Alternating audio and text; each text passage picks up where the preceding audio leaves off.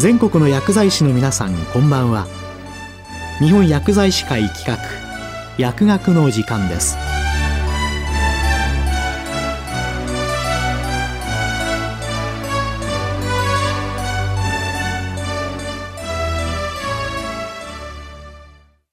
今日は片頭痛の新規薬物療法について。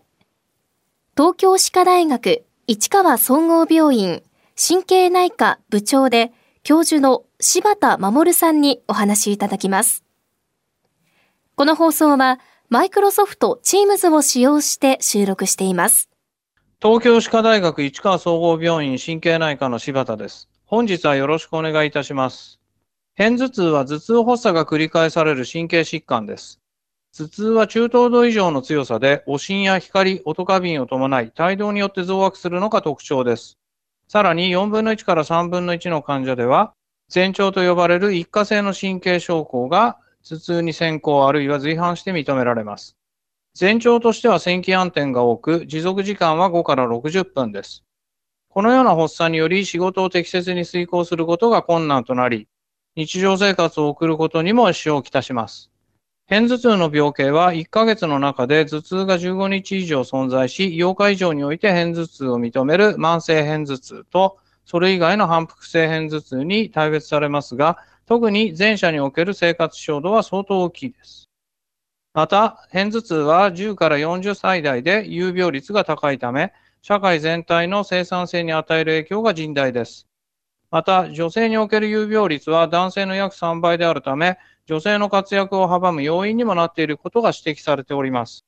片頭痛治療は1990年代のトリプタン導入以降大きな進展がありませんでしたが、病態整理の解明の進歩によって分子標的治療の道が開かれ、現在大きく様変わりしています。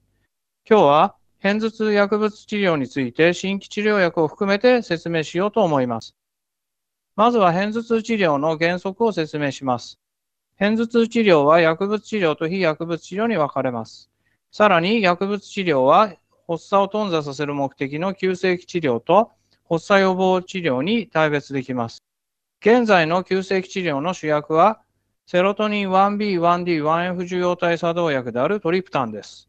頭痛の診療ガイドライン2021では、成人の日常生活に支障をきたす片頭痛発作では N 節よりもトリプタンを使用することが提案されております。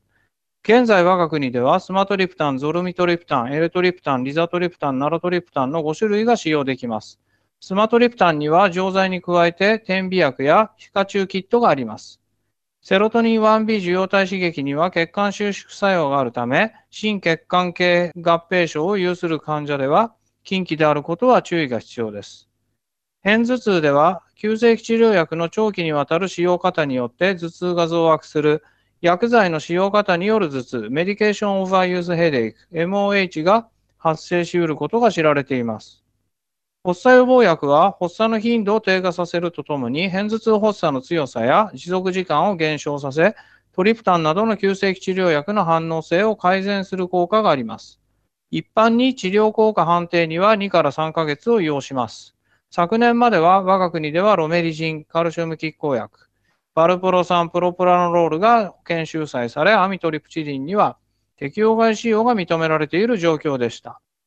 片頭痛の病態では、皮質核炎性抑制、中枢神経ニューロンの過剰興奮性、下行性疼痛抑制系機能不全などの中枢神経機能異常が重要な役割を果たしており、これらの予防薬はそのような中枢神経系の病態を改善することにより効果を発揮すると考えられております。一方で、眠気やめまいといった中枢神経系の副作用のために継続が困難な場合がありました。これらの予防薬の明確な使い分けはありませんが、バルプロ酸は妊娠可能な患者では禁忌とされており、ロメリジンも妊娠時には禁忌です。プロポラノロールは喘息合併例やリザトリプタン使用時には禁忌となります。アミトリプチリンは、うつ症状の合併した患者では有用ですが、狡猾や便秘などが出現しやすいことに注意が必要です。ここからは CGRP 関連抗体薬の話をいたします。片頭痛の頭痛発作部位は硬膜と考えられています。硬膜には酸素神経一次ニューロンが分布していますが、酸素神経無髄 C 繊維からカルシトニン遺伝子関連ペプチド、CGRP が異常放出されると A デルタ線異常にある CGRP 受容体に作用して末梢性感作が誘導されることが知られています。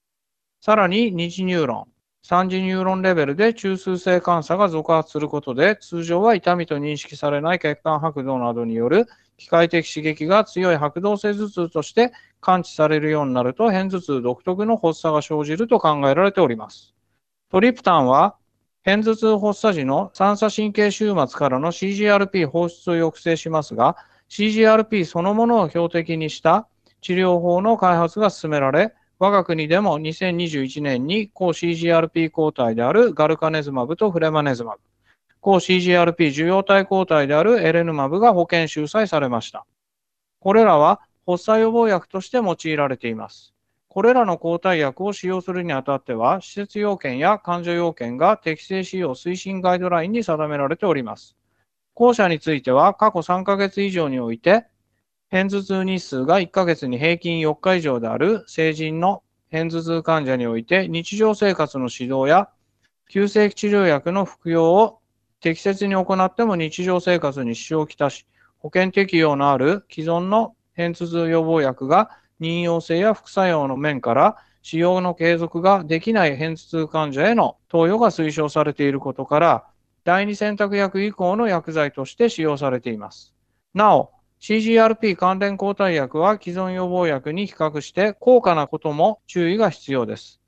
モノクローナル抗体の優れている点は、高い強敵特異性と効果の持続性です。主な有害事象は注射部位反応であり、中枢神経系にほとんど移行しないため、めまいや眠気などの副作用はほぼ認められません。エレヌマブは完全人抗体で、それ以外は人化抗体です。いずれの製剤もプラセボに対して優位な片頭痛予防効果と安全性が大規模臨床試験で実証されており、リアルワールドデータでも裏付けられております。いずれの CGRP 関連抗体薬も、1ヶ月あたりの片頭痛日数のベースラインからの減少を主要評価項目として有効性が実証されました。反復性片頭痛と慢性片頭痛の両者に有効で、後者については MOH 合併例に対しても有効性が認められています。しかも効果発現は早く、週の単位で有効性が発揮されます。有害事象については注射部位反応が主ですが、血圧上昇、便秘疲労感、脱毛などが時に認められます。エプティネズマブと呼ばれる薬剤は我が国はまだ導入されていませんが、エプティネズマブは唯一常駐で用いられる抗体薬であり、即効性が期待されています。反復性片頭痛に対する第3層臨床試験プロミス1では 30mg、100mg、300mg を常駐投与して、その効果がプラセボ投与と比較されました。主要評価項目は試験期間中における4週間あたりの平均片頭痛日数のベースラインからの変化に設定されました。100mg および 300mg 投与群でプラセボ群との有意差が確認されております。有害事象に関しては、エプティネズマブ投与群で上気道感染症と疲労感の頻度がプラセボ投与群に比較して優位に高かったことが明らかとなっております。慢性片頭痛に対する第3層臨床試験プロミス2では、プロミス1と同様の主要評価項目が設定されましたが、100mg、300mg を常駐投与して、その治療効果がプラセボ投与と比較されました。両治療群で優位な効果が確認されましたが、300mg 投与群では、鼻咽頭炎の頻度がプラセボ投与群に比較して優位に上昇していました。また、反復性片頭痛と慢性片頭痛の両者において即効性の指標となる投与翌日における発作頻度の減少効果も実証されております。最後に CGRP 関連抗体薬以外の片頭痛新規治療薬について説明します。まず急性期治療薬についてです。前日のようにトリプタンの抗片頭痛作用は CGRP の放出抑制により発揮されますが、セロトニン 1B 受容体刺激による血管収縮が問題となります。これを回避するために開発されたのが選択的なセロトニン 1F 受容体作動薬ラスミジタンと CGRP 受容体拮抗薬ゲパントです。まずラスミジタンについて説明したいと思います。セロトニン 1F 受容体作動薬として開発されたラスミジタンが2022年1月に製造承認されました。一般に 100mg が投与されますが、50から 200mg まで容量設定可能で、頭痛の消失後に再発した場合は、24時間で総量 200mg まで服薬できます。ラスミジタンはセロトニン 1B やセロトニン 1D 受容体に比較して、セロトニン 1F 受容体に470倍親和性が高いので、血管収縮作用を示すことなく、後編頭痛作用を発揮します。マウス X ブル圧生で、動薬により、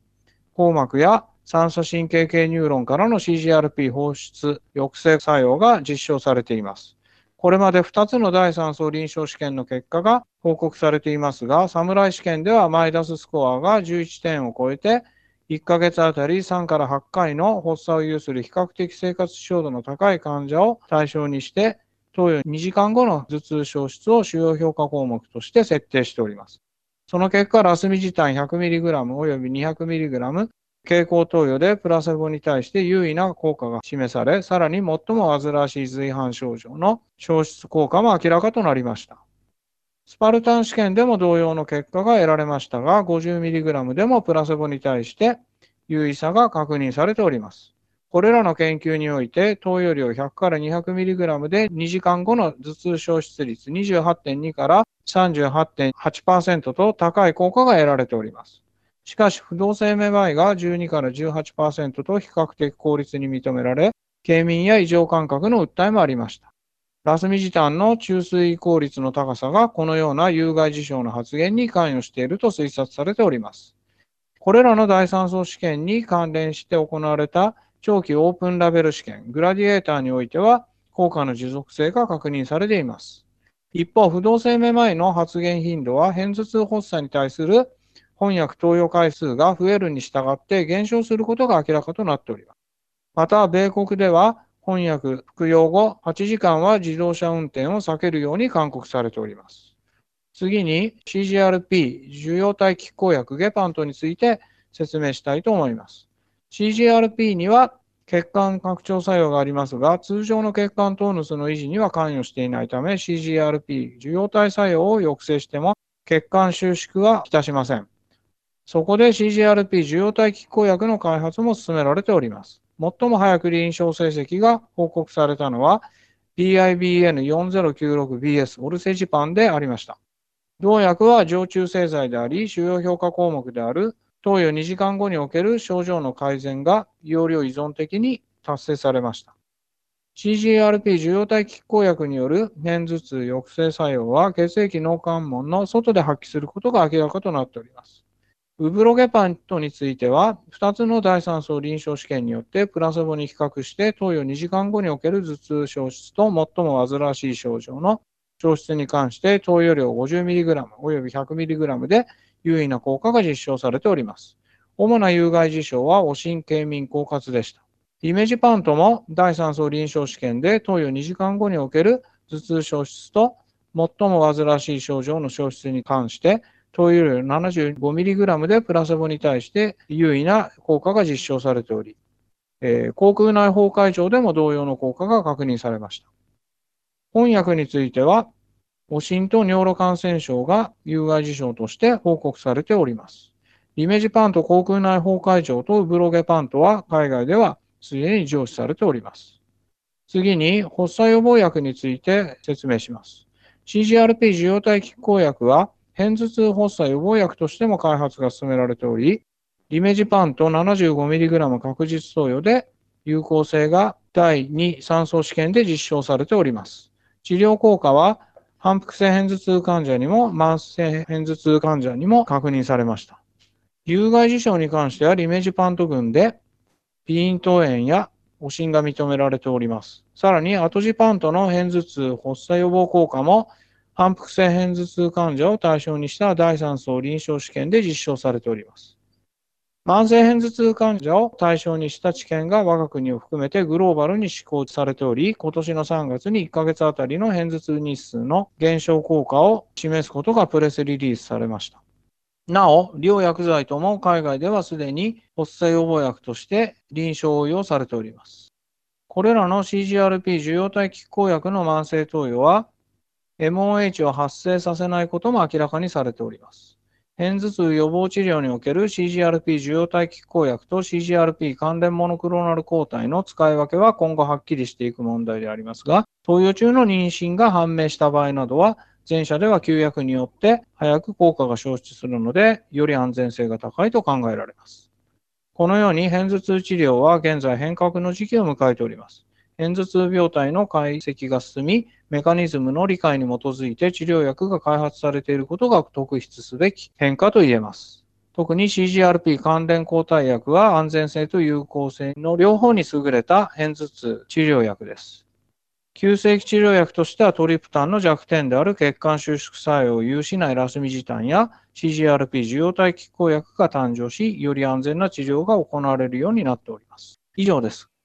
今日は、片頭痛の新規薬物療法について、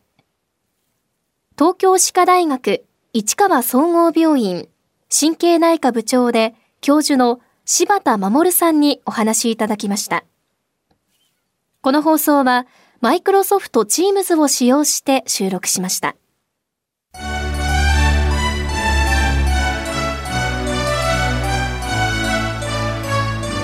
日本薬剤師会企画